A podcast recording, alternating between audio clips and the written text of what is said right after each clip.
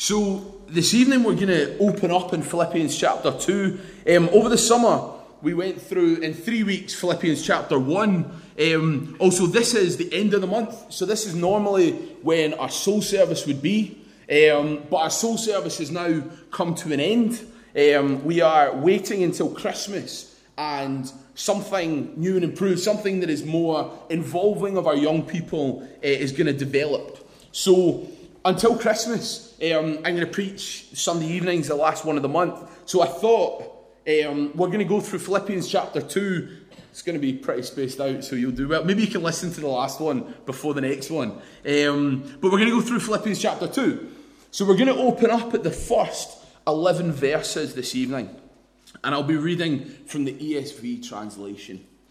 And it reads So if there is any encouragement in Christ, any comfort from love, any participation in the Spirit, any affection and sympathy. Complete my joy by being of the same mind, having the same love, being in full accord and of one mind. Do nothing from selfish ambition or conceit, but in humility count others more significant than yourselves. Let each of you look not only to his own interests, but also to the interests of others. Have this mind among yourselves, which is yours in Christ Jesus, who, though he was in the form of God, did not count equality uh, with God a thing to be grasped, but emptied himself by taking the form of a servant, being born in the likeness of men. And being found in human form, he humbled himself by becoming obedient to the point of death even death on a cross. Therefore, God has highly exalted him and bestowed on him the name that is above every name, so that at the name of Jesus every knee should bow, in heaven and on earth and under the earth, and every tongue confess that Jesus Christ is Lord to the glory of God the Father. Let's just pray. Heavenly Father, would you speak to each and every one of us this evening. Lord, would you take away any distractions? Would you open our hearts? Would you open our ears and speak to each one of us? Amen. So, we're opening up this second chapter. Um, and Paul moves on to address an issue that is clearly impacting the Philippians, the church at Philippi. A little recap of chapter 1. Paul greets his friends with a really friendly greeting. So we see that, that the church at Philippi are his friends, they're his close friends. He's really frank with them, he's really open with them. There's a real sense of honesty there that shows the nature of their relationship. He encourages them, he sends them a lot of encouragement, and we looked at what it looks like to encourage somebody despite really difficult circumstances, the really difficult circumstances that Paul was facing here. And in the last of the 12 verses of that chapter, we read of Paul's, I guess, urge to them to live a life that is worthy of the gospel. He urged them to be fruitful and he urged them to move in their faith and to work through the things that divided them. They sent a messenger and he delivered this generous gift to Paul from the church. And he brought good news about the church, about the good work, about the fact that they were fruitful. But he also brought bad news about the potential, about the possibility of division. There was problems. And it's always a bit disconcerting because this was a mature church. This was a church, one of the strongest there was, a church that was going well, and there was division. There was two things that were causing this division. And at the centre of both of them, I guess, was pride. The first division we read of in the first three eh, verses of chapter 3, which was about false teachers. But the second division, which I think Paul is focusing on in these verses, we find in chapter 4, verses 1 to 3. And I'll read the second and third verses of that.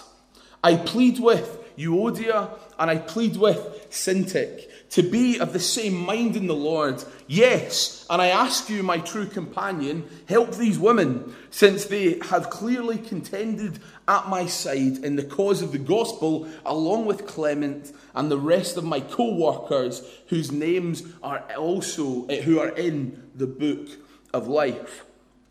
We have two women, two women in the church that served with Paul that helped Paul to spread the gospel throughout Philippi. Their names were written in the book of life, so these are saved women.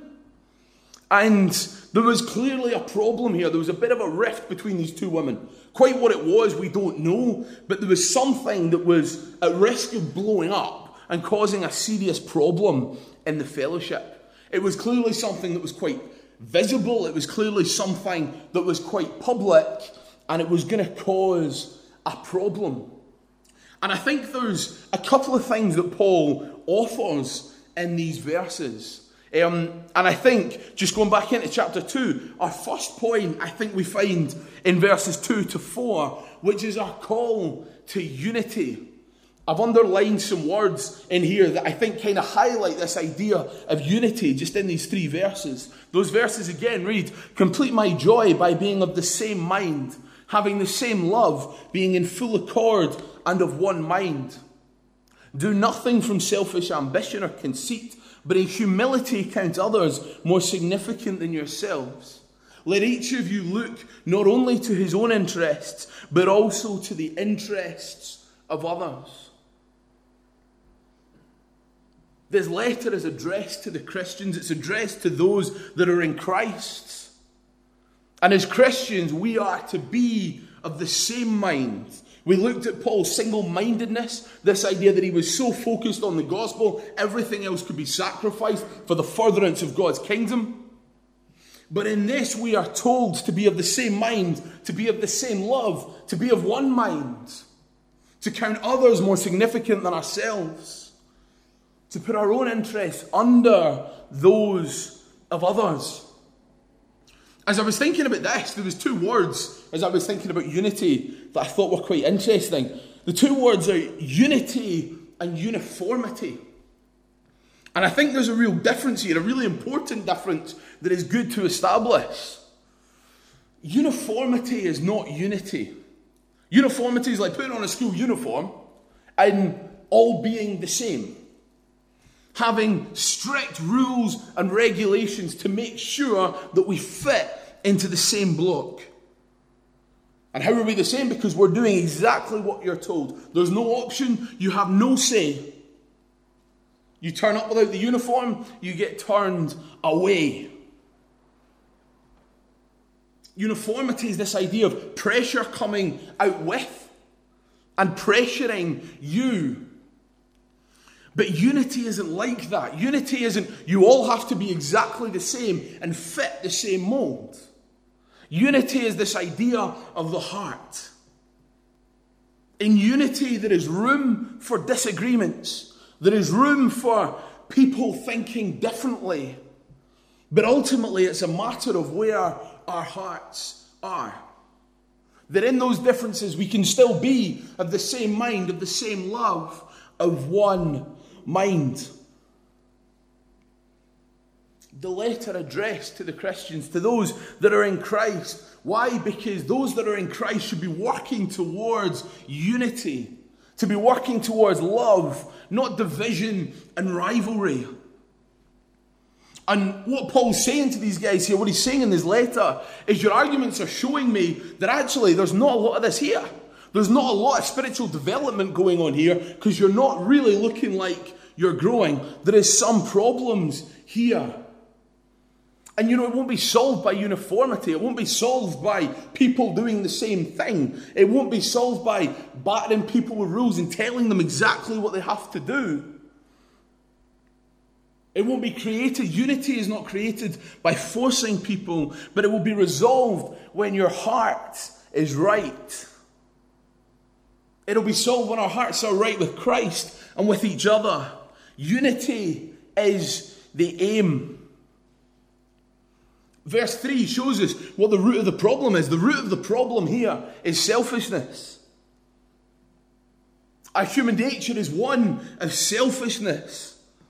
We're selfish beings that want to see what is best for me, what is best for my family. That is what is most important. We want to prosper. We want our family to prosper. We want to hold it to ourselves. And so often people are willing to go to frightening extremes for their own selfishness. I used to love watching American crime programs. And the dude with really white teeth and really orange skin would pop up and he'd be like, you know, tonight's show, we've got the woman that murdered her husband. And what would come along is this really massive story of this woman that murdered her husband because he had like $5 million in insurance money. Or something like that. That's all it boiled down to. That there was a ton of money in the insurance, and if she could kill him, he fell down the stairs or something, but it became obvious that she'd done something. And it was all this idea of selfishness. But what a what extreme. One extreme of selfishness that somebody is willing to go for a bit of money. But so often our selfishness isn't that. We don't consider killing people for our own game. But so often pettiness is our selfishness. No, I want this that certain way. Or, no, do you know what? You could have put petrol in the car, but I'm going to have to go and do it tomorrow. And that really annoys me. I'm sure there's loads of little things you can think about that annoy you that sometimes are just us being a little bit selfish. And there becomes a problem when that pettiness becomes really, really important to us. When our petty selfishness starts to take over. And that could very well have been what these two women were arguing about. It wasn't something massive and doctrinal that they needed to argue over, but it was most likely just something petty. And because they were so staunch in what they believed and what they thought was right in their personal preference, they were looking at causing a problem. There's a disagreement. But Paul urges the people not to take sides. It's so sad that a mature, a fruitful church was being put in jeopardy. Their unity, their moving forward in Christ, was being put in jeopardy because of these two women that were arguing. And we must always be wary of the things that can disrupt, that can weaken, that can destroy the unity of the church. Because so often they come from little things. So often it can be unassuming and small ways.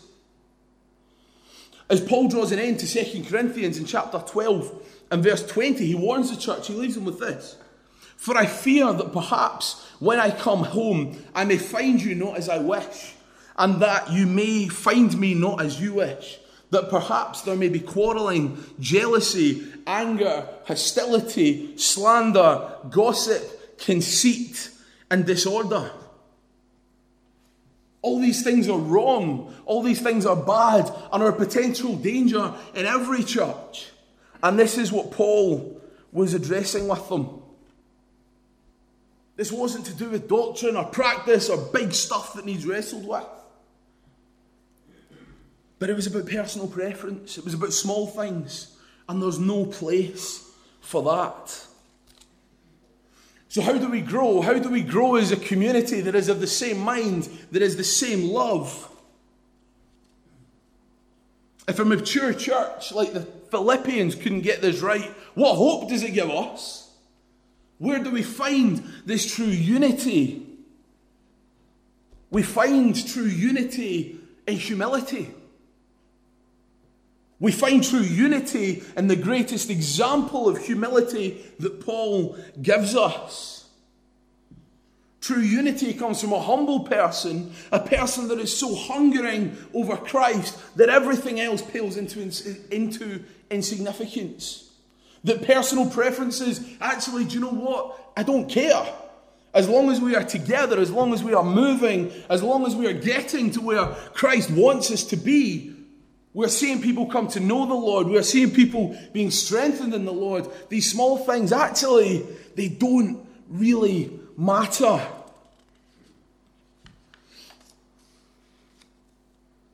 If you find any encouragement in Christ, any comfort from His incredible love, any participation in the Spirit, any affection and sympathy towards your brother and sisters, complete my joy by being of the same mind, having the same love.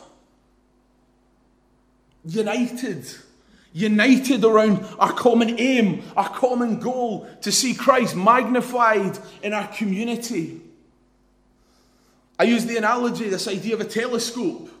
That a telescope, you can't see all the stars. Just like in us, you can't see all the glory of God. But through a telescope, you can get a glimpse.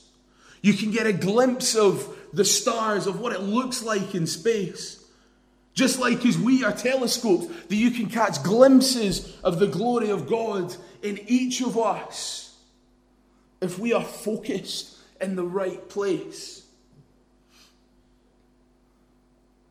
A united church, a church made of humble people, willing to put their preferences to the side for the sake of the kingdom of God, is a Christ centered church. Paul moves on to give us, I think, three examples of the greatest, most humble man that has ever lived. He gives us the example of Christ. There are three examples, behaviors, actions that we should follow in looking to be a humble people. And we find them in verses 5 to 8.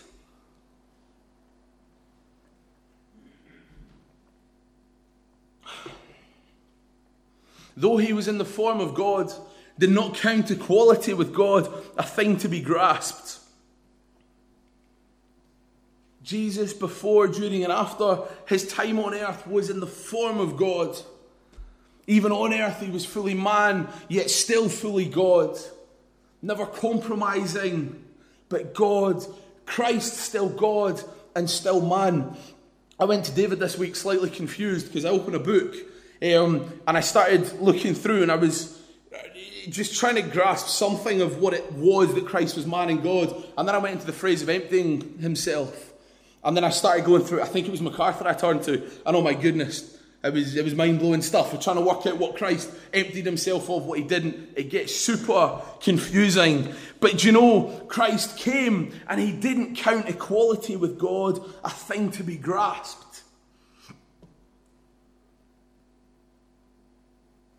Christ refused to hold on to his divine rights and privileges as God when he came to earth. During his earthly ministry, he never minimized, he never belittled his deity himself, who he was as God. He didn't beat about the bush about the fact that he was the Son of God, that he was at one with God the Father. He proclaims his authority over all flesh. He proclaims his power to bring eternal life, yet he never once used that power or that authority for his personal advantage. Because his ability to do that was not something to be grasped.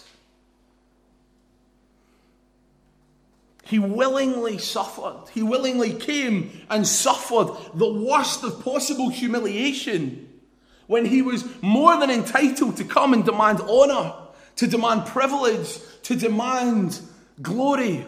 His rights, his rights as God, he did not come and demand.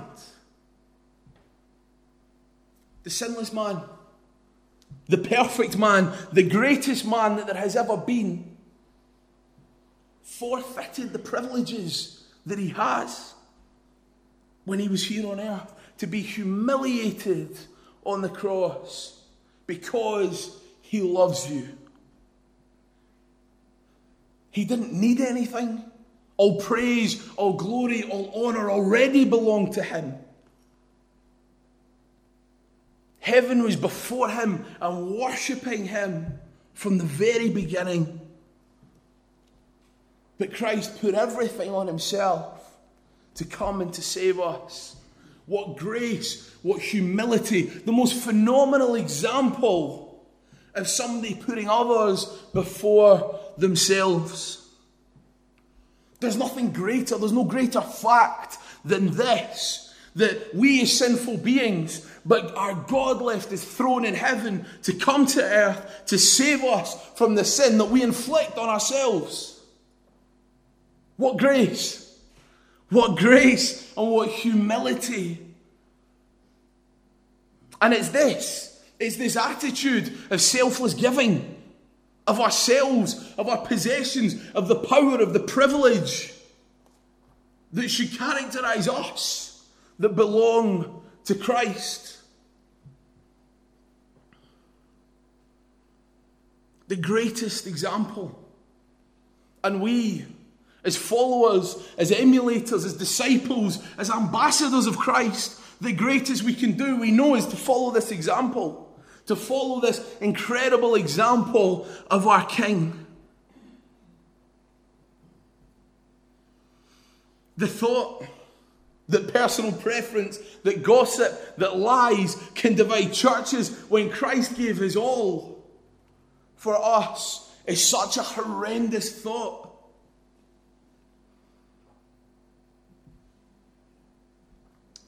We are called to be a people of one mind. What is the mind of Christ? What is the same mind that we are called to have? It is a mind that thinks of others. It's an attitude that seeks to do best by others. It's a mind that says, I can't keep my privileges for myself. I must use them for others. I will gladly lay aside myself and pay whatever price is necessary to do what is important. In verse 7, we read, But emptied himself by taking the form of a servant, being born in the likeness of men. Second point in that is he serves. He put others before himself and he serves. To think about others, to look at others, difficulties, struggles, situations is insufficient. It's not enough.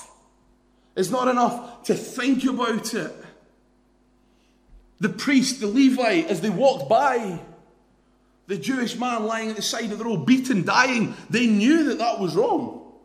I hope. They knew that there was something not right about that. But they did nothing. It took the Samaritan man to empty himself. It took him to interrupt his plans, to go out of his way, physically, financially, in his time, in every way that he could. He went out of his way. Christ didn't just leave his privilege, but he emptied himself.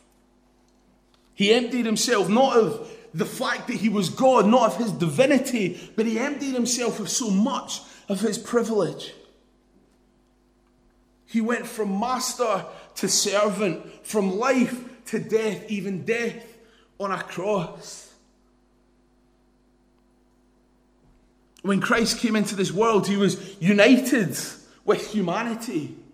He was willing to come and to humble himself so that we might be lifted up, so that we might be lifted up from the sinful state that we cannot get ourselves out of.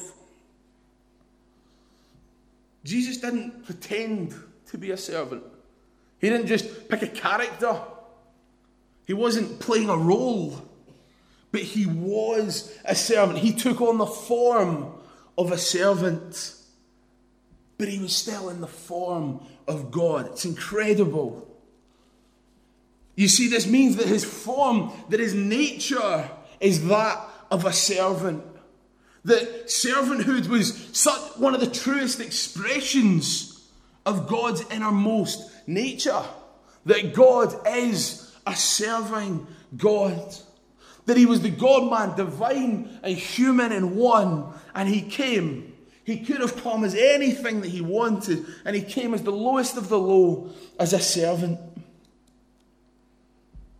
Think about it. He had the right to enter this world however he pleased. And he came as a servant. You notice as you read through any of the Gospels that it's always Jesus who serves others. It's never others that serve him. There was fishermen, there was prostitutes, there was tax collectors, the sick, the sorrowful. Jesus was there. Jesus was at their beck and call.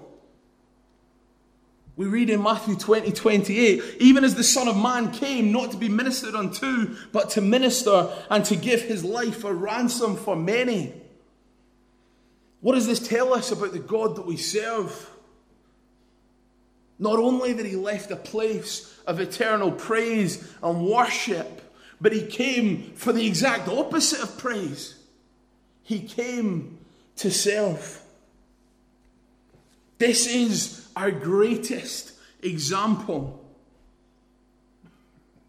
The greatest example of service. How do we display unity as a church? We serve each other.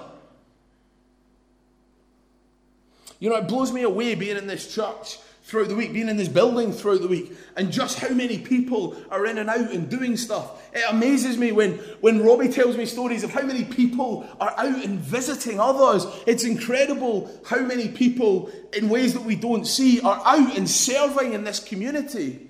It's amazing. It's amazing to be a part of a church that is seeking to engage the unemployed that is seeking new ways in which we can serve not only ourselves but also the community out there. There's this idea of emptying ourselves. In our Western culture, time is one of the most precious things that we have. We've got a machine to do everything to save us time because time is so important. So, to give time, do you know what? It's such a radical thing in our country. It's such a radical thing to give up time to spend time with somebody else, to serve others, others that we maybe don't know that we want to serve. It means that we're vigilant. It means that we're ready to address issues that come before us. That if, do you know what, a personal preference gets in the way of something, it doesn't become an issue. How do you serve those around you? How do you serve and get alongside those that you know are struggling?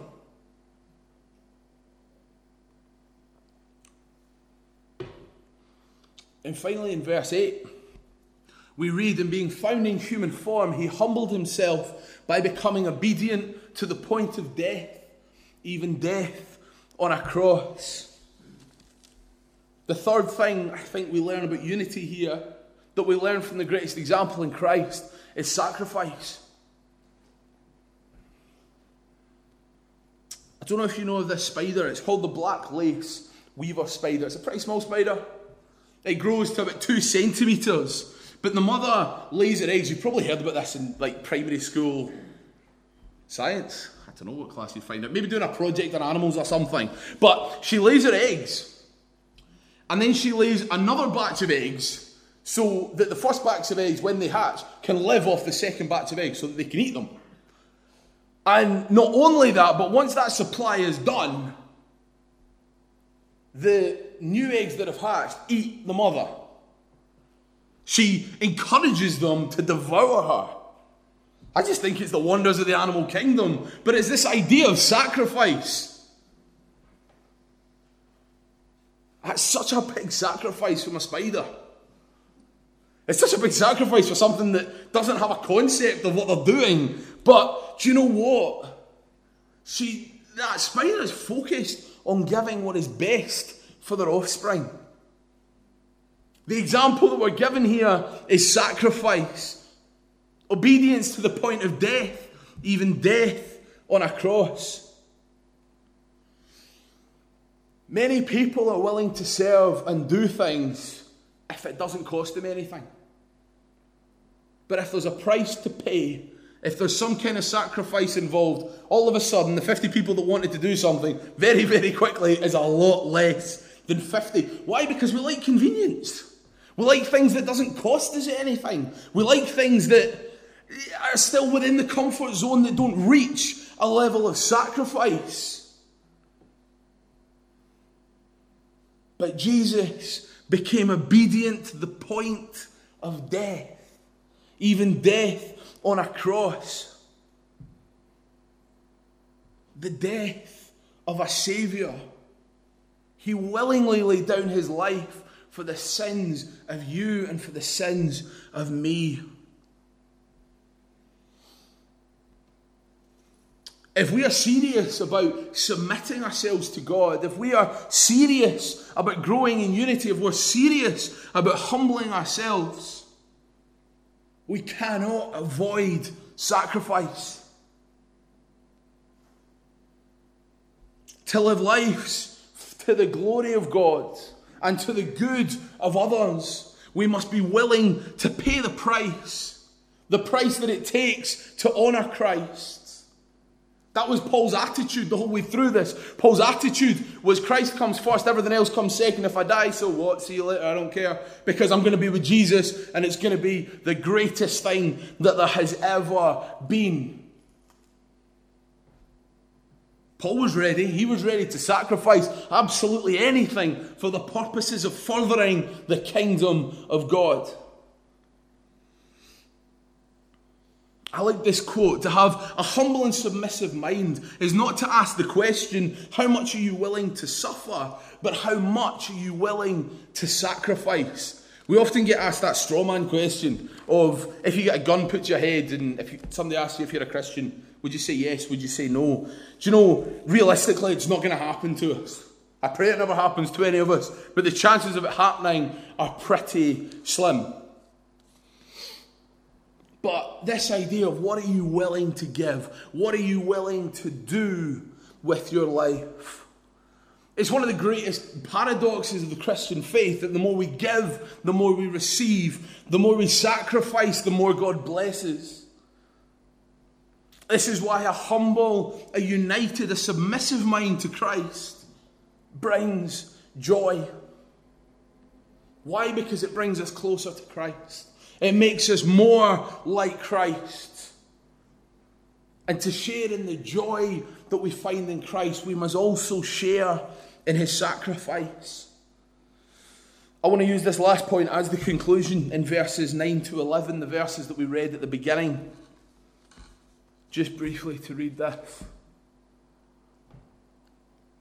Therefore, God has highly exalted him and bestowed on him the name that is above every name, so that at the name of Jesus every knee should bow in heaven and on earth and under the earth, and every tongue should confess that Jesus Christ is Lord to the glory of God the Father. This is the goal for each and every one of us to spend eternity with this God to spend eternity with a God that is exalted, the name that is above every name, the name that knees will bow before, the name that every tongue will confess. We look to do as Christ did, to glorify God in all that we do.